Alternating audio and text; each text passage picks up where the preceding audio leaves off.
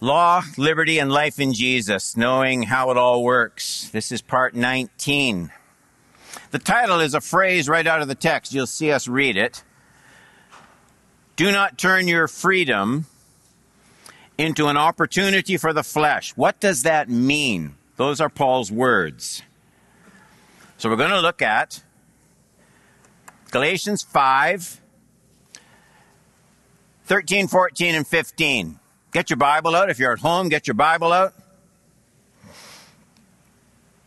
I'm sorry, by the way, people in the, my understanding is I just got word here that people in the fellowship hall, South Sanctuary, that the sound isn't working. We didn't get it fixed, did we? Oh, we got it fixed. So you can all hear me. I hope you think that's an improvement. Galatians 5 13 to 15. Now, here's what you're going to notice. Paul has had some pretty stern words. He has two audiences and he fluctuates between the two. Some really stern words for the false teachers, Judaizers coming from Jerusalem to these new Christians in Galatia, trying to pull them back under the regulations of the law to supplement their faith in Christ. Paul will have none of it, and he tears into them pretty good.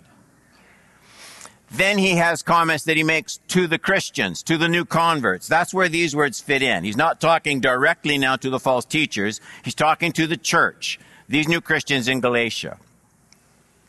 513. For you are called to be free, brothers and sisters.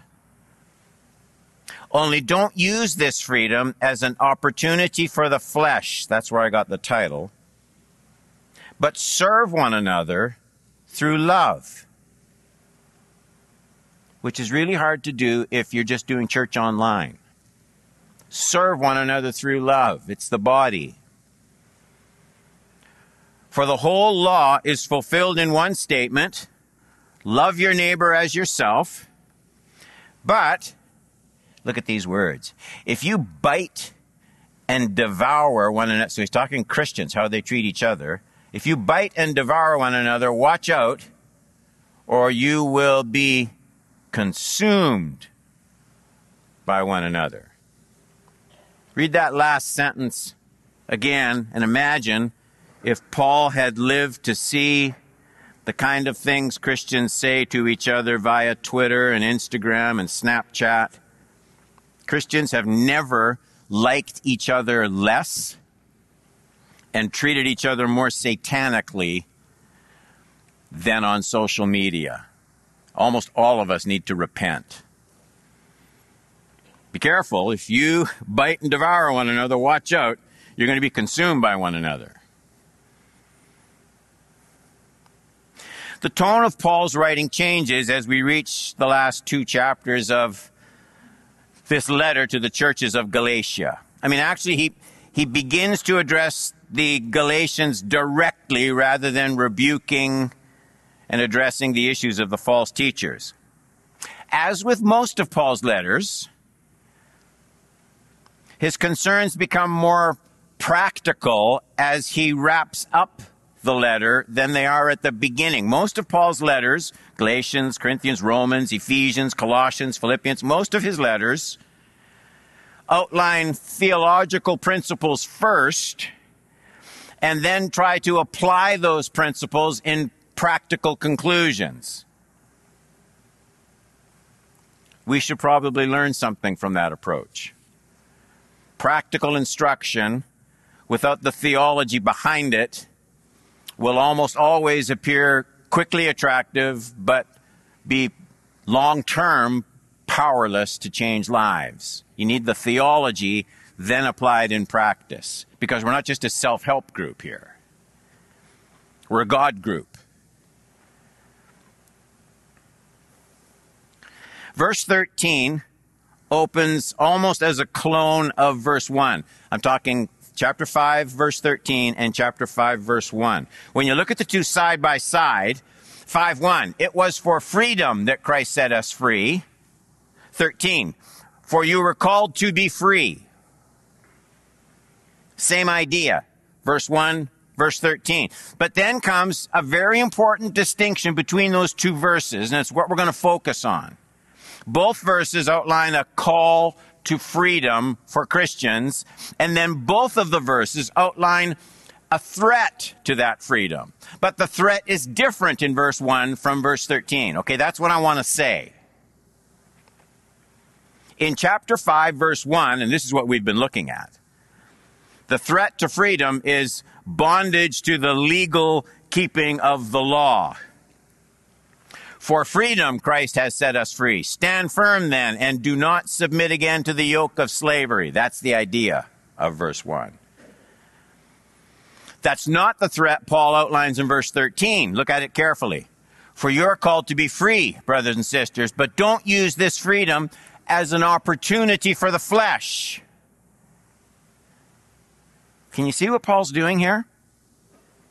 He's just spent four chapters arguing the uh, the futility of the law, the old covenant law as a means of earning merit, earning your standing before God. And he's argued boldly that the law was never intended to be a ladder that we would climb up to heaven. God has always meant to supply the righteousness that he requires through faith and faith alone. I mean, just to repeat that principle, look, Galatians 3 6 to 9. Remember, he talked about Abraham, just like Abraham who believed God. He believed God and it was credited to him for righteousness. You know then that those who have faith, there it is, they are Abraham's sons. Now, the scripture saw in advance that God would justify the Gentiles by faith and proclaim the gospel ahead of time to Abraham, saying, All the nations will be blessed through you. Consequently, those who have faith are blessed with Abraham, who had faith. So, God never had any other plan except to bless those who came to him by faith, not by works. And Paul writes to these Jewish false teachers, and he says, This goes right back to Abraham. This has always been God's plan. He says you can tell that because the law was something added, something that came after the promise of righteousness that was by faith through Abraham. You can see that in 3:17 and 18. My point is this, Paul says. The law, look at what he says, which came 430 years later, 430 years after God gave the promise to Abraham does not invalidate a covenant previously established, the one by faith, the one previously established by God and thus cancel the promise. For if the inheritance is based on the law, it's no longer based on the promise. But God has graciously given it to Abraham through the promise. All right. Paul, he just continues to chip away at it. We get tired of studying it. But he just chips away at the heart of legalism as an approach to earn merit before God. Every religion on the planet does that today. Paul would say the same thing. This won't work. This won't work. Those who are in Christ Jesus by faith, those are Abraham's true followers, true descendants. And it must have been hard for these Jewish legalists to hear that. That's Paul's argument. All through chapter 3, all through chapter 4, we've been studying it.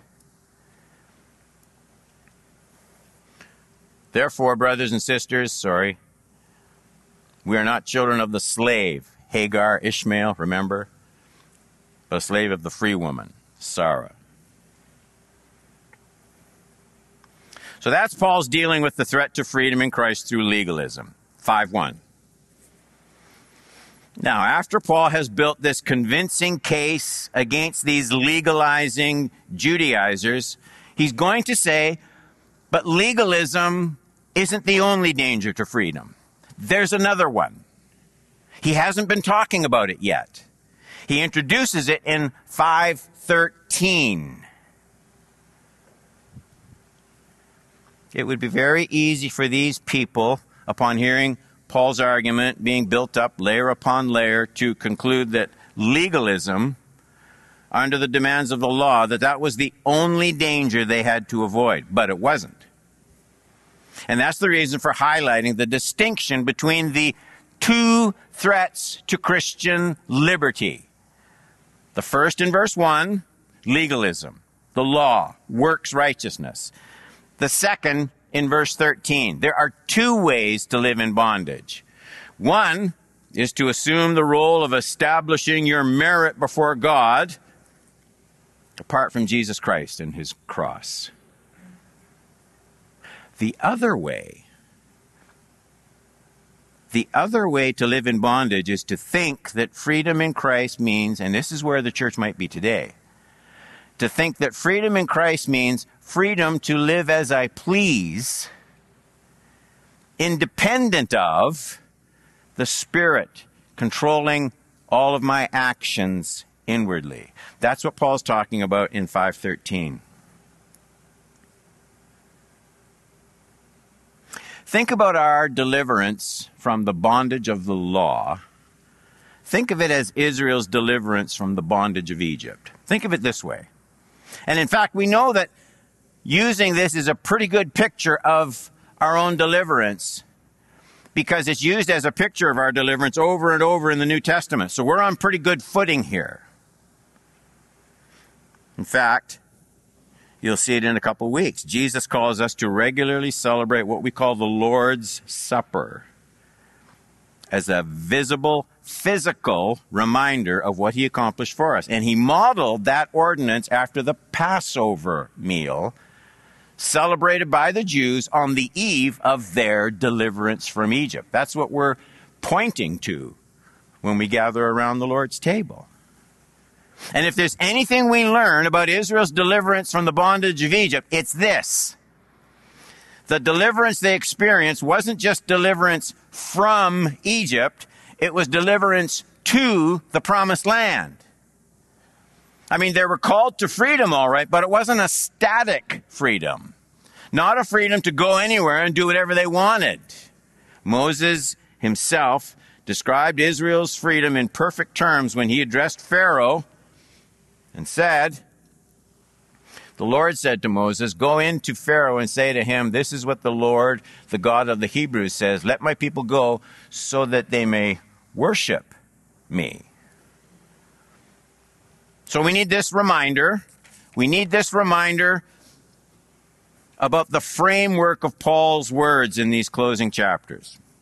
He gradually turns his attention from the first kind of bondage, legalism, keeping the law. He gradually turns his attention from that to the second bondage producer. The idea that Jesus paid it all, I get his credit card, and I can do what I want. And we all vacillate between these two extremes in the church. Either we focus too much on just outward customs, rules, regulations, and tabulate the keeping of them as some kind of personal achievement before God. Or, probably more commonly right now in today's church, we come to honestly believe that grace and freedom in Christ Jesus mean we no longer need to fear sin. We don't have to fear worldliness. Jesus automatically covers us with his his divine credit card of forgiveness. The check's been taken care of at Calvary. And Paul's thinking about that now. Having spent two chapters on the dangers of trying to keep the law as a way of establishing merit before God, he says, don't, don't go down that road. It won't work. And then it's like he says, but don't think because that's a mistake that you can do whatever you want. He says that's a bigger mistake. And this is the grave danger. We're halfway done, but point number one.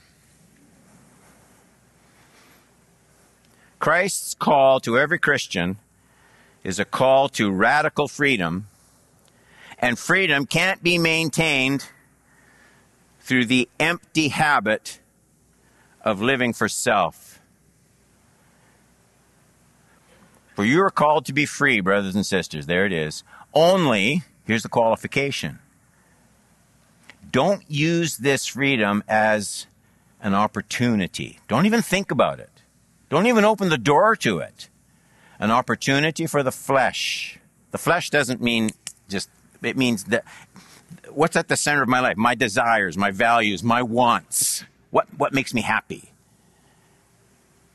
Don't use this freedom as an opportunity for the flesh, but see, there's still this serve one another through love. As surely as the condemnation of the law will destroy your freedom, legalism doesn't work, so will the casting aside of restraint in the pursuit of your own pleasure. It's just as disastrous. Freedom is always a risky thing. That's because freedom, freedom isn't a thing that's complete in itself. Freedom is only, it's only the opportunity for something else. Remember the illustration of the deliverance of Israel from Egypt? I mean, Israel was free to embark on her journey. People were free to use their freedom to get where God wanted them to be. It was freedom heading somewhere, freedom moving somewhere. There was a direction to the freedom. Those who think freedom as, as merely casting off restraint, who picture freedom as just the capacity to do their own thing, they always suffer the most cruel and suffocating bondage in this world. And so Paul pleads with these people having just denounced the danger of returning to works, merit, putting themselves under the laws of, in this case, ethnic Judaism, but any religion, to earn righteousness. He says, no, you need the freedom that comes through Jesus Christ. And then he pleads with these same people, don't, don't prostitute your freedom by using it just to gratify your own desires. You were called to be free, brothers and sisters, 13. Only don't use this freedom as an opportunity for the flesh. That's a mistake. Look at the things Paul has his mind set on when he talks about the flesh. He tells us, don't use your freedom for any of these things. The works of the flesh are obvious sexual immorality, moral impurity, promiscuity, idolatry, sorcery, hatreds, strife, jealousy, outbursts of anger. Have you noticed how angry Christians get when they post things online about everything? And how James says our anger doesn't work the righteousness of God, not ever. Next time you feel like you're just going to blow up about, about, I don't know, vaccines or masks, and you just got to get in there and I want to get this solved. And you feel that rage coming up, just say to yourself, God's not in this. God's not in this. You can't work anything of God's grace in a situation like that. selfish ambitions, dissensions, factions, envy, drunkenness, carousing, or anything similar. He says, this isn't a complete list. I'm warning you about these things. As I warned you before, that those who practice such things, say those words with me, will not inherit the kingdom of God. There are people who aren't getting in. Every one of these things Every one of those things, hear me, is a free choice wasted. Every one of them represents the evaporation of joy. Every one of those things is a picture of freedom crushed, turned into bondage. Every one of them is a picture of loss of self-respect, loss of self-control. Every one of them began in an opportunity and ended in being shut out of the kingdom of God. And Paul is saying, don't be so blind with your deceptive sense of what freedom is all about. Point number two. Freedom can only be protected and savored in Christ and through love. This is 13 and 14. For you are called to be free, brothers and sisters. Only don't use this freedom as an opportunity for the flesh, but here's the contrast serve one another through love. For the whole law is fulfilled in one statement love your neighbor as yourself. So, so having defined the danger of losing precious freedom through, through self satisfaction, Paul says there's an antidote.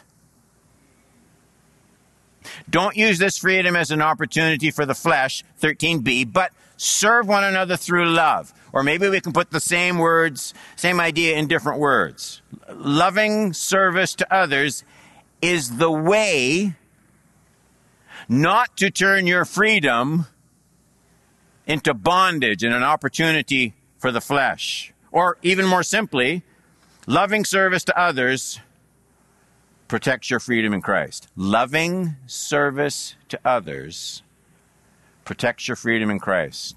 If you get an opportunity to serve in some way in your local church and all you see is something cramming into your busy schedule, you don't understand that what's being offered you is an opportunity to protect your freedom in Christ. That's what Paul says.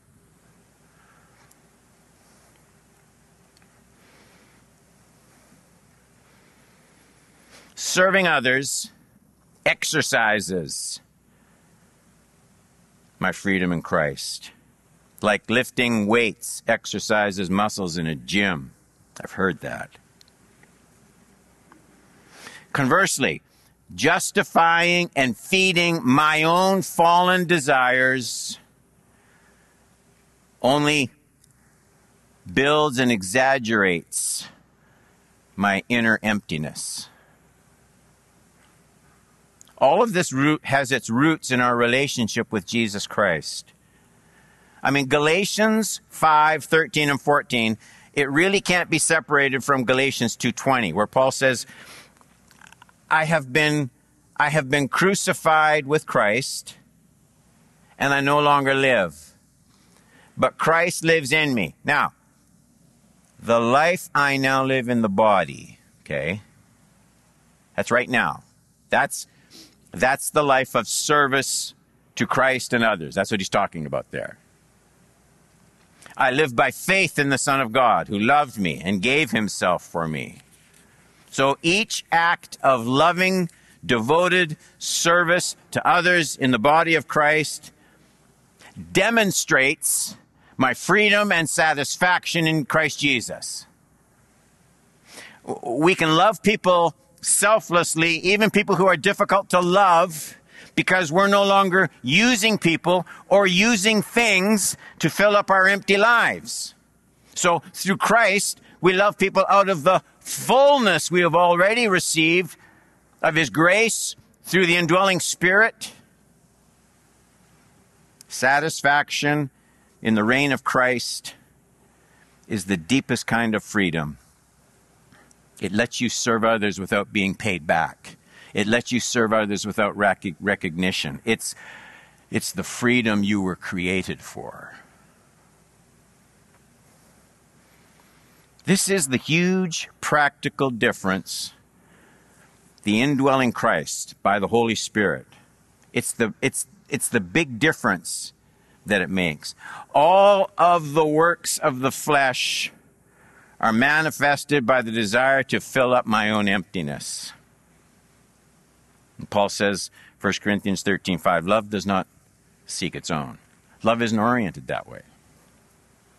Why? Because love is the overflow of a full life. There's no desperation in it. Love is the overflow of a free life that isn't enslaved to filling itself up by acquiring things, manipulating people. Here's the difference. Maybe this picture will help. Christ filled love for others is like the overflow of a fountain. In fact, Jesus said that springs of living water welling up. So, the life of Christ results in love for others like the overflowing of a fountain. The life of the flesh is like a vacuum cleaner, not a fountain. It's like a vacuum cleaner that just sucks up everything it can find. That's why the life of the flesh always destroys freedom. It becomes desperate. It becomes habitual. The life of the flesh is always a life of craving. The life of the flesh is always driven by inner emptiness. Find me a person who is only fully engaged when he is acquiring things or dominating people or getting even, and I'll show you an empty person who hasn't discovered how life can be richly satisfied in Christ Jesus. Find me a person who is obsessed with personal vengeance and evening up scores with people who have wronged him, and I'll show you a person who hasn't found his personal satisfaction in the riches of Christ. Show me a person for whom the only buzz life holds is a frantic social life or filling up with material goods, and I will show you a person who, if he could only see it, has not filled up the emptiness of his life with the riches of Christ. He's not satisfied. Remember the difference between a fountain overflowing with satisfied fullness in Christ, and a vacuum cleaner sucking up all it can find to cure its emptiness. That's why freedom can only come through devotion to Christ and never through the flesh. That's what Paul says. Don't use your freedom, 513, as an opportunity for the flesh. There's nothing but emptiness there. Nothing. Three. Almost done. Hang in. How spiritual people fulfill the law of God. Galatians 5:14 For the whole law is there's that word fulfilled. In one statement, love your neighbor as yourself. So the spirit-filled life is not under the law, danger number 1, as a means of earning righteousness and merit before God. But 513, the spirit filled life is also not just bypassing holiness in an attempt to live independently of God's will. No, neither of those. The indwelling Christ fulfills the law through loving service to others. So, so the spiritual person, the Christ filled person, he does fulfill the law of God because the sacrificial laws, all those regulations of the Old Testament, those are already fulfilled in Jesus, and I am in Christ through his finished work. The moral law of God, the law that Paul says is written on our hearts, it's fulfilled as I love God with all my heart and my neighbor as myself. So, so the free righteousness of Christ imputed and my grateful love for Christ, those are the, those are the two power plants of love for God and others. I want to show you how this works in one text now. The love of Christ, the love He lavished on me, it becomes the pattern and the motive for holiness and loving service to others. And I want to show you one text as we wrap up that ties it all together. You know these words. For, interesting here. Look what he says. The love of Christ compels us. So, this is Paul not living aimlessly, carelessly, but it's not law that compels him. Do you see that? What, what compels Paul, what drives him to serve? He spent his life serving holy sacrificial serving. What made him do it? A rule? No, he says it was the, it was the love of Christ. Compels us. Since we have reached this conclusion that one died for all, there's the love of Christ again. And therefore all died. He died for all, so that those who live should no longer live for themselves. That's the flesh. But when you understand this, the love of Christ, it kills this. They should no longer live for themselves, but for the one who died for them and was raised. 16. From now on, then, we do not, look at, we do not know anyone from a worldly perspective. Because of this, the love of Christ, I'm making a mess, aren't I? He says, I don't, I don't look at people the same anymore. I don't use people. I don't strike back at people. I don't have to get even with people. Because of the love of Christ for me, I was a guilty sinner. I was marvelously saved by nothing but grace. And he says, Now I don't look at anybody the same way. I can't. How, how can I, how can I look at anyone with anything but the kind of love that I have received when I didn't deserve it? Because I'm surrounded by people who don't deserve mine. So are you but I don't look at them the same anymore. I've been changed by the love of Christ. See the fuel, the fuel in the tank? It compels.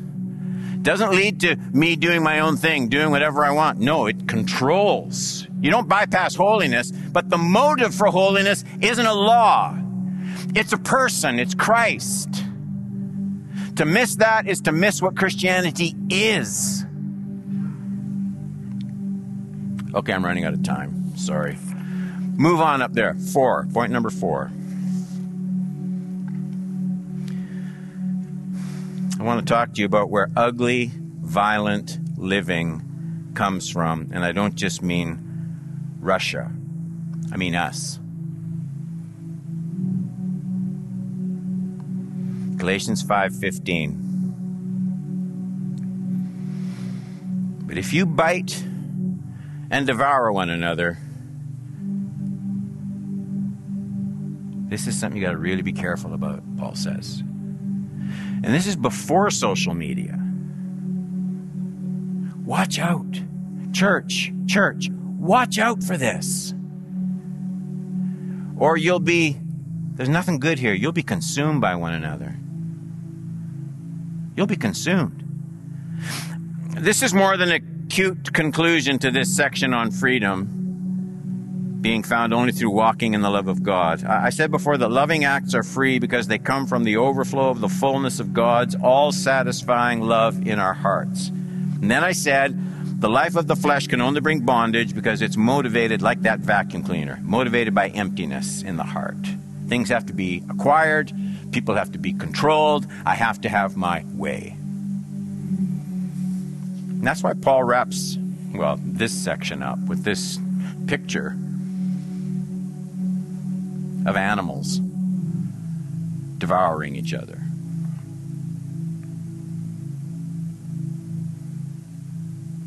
I used to like watching, I still do, those National Geographic things where you watch a, like a pride of lions hunting at night and they pull down a big ant and you just see them devouring each other. And Paul says, Christians get like that. Are you hearing me? Paul says, Christians get like that. Christians in Cedarview Community Church can get like that. They, those animals, they, they, they can't help it. They're driven by instinct, they're driven by appetite. That's what happens when you live by your desires. The vacuum cleaner. It's inevitable. That's Paul's whole point. This is the only possible result of the life of the flesh. You think you're doing what you want, but if I'm doing what I want and you're doing what you want, we're going to collide. We're going to collide.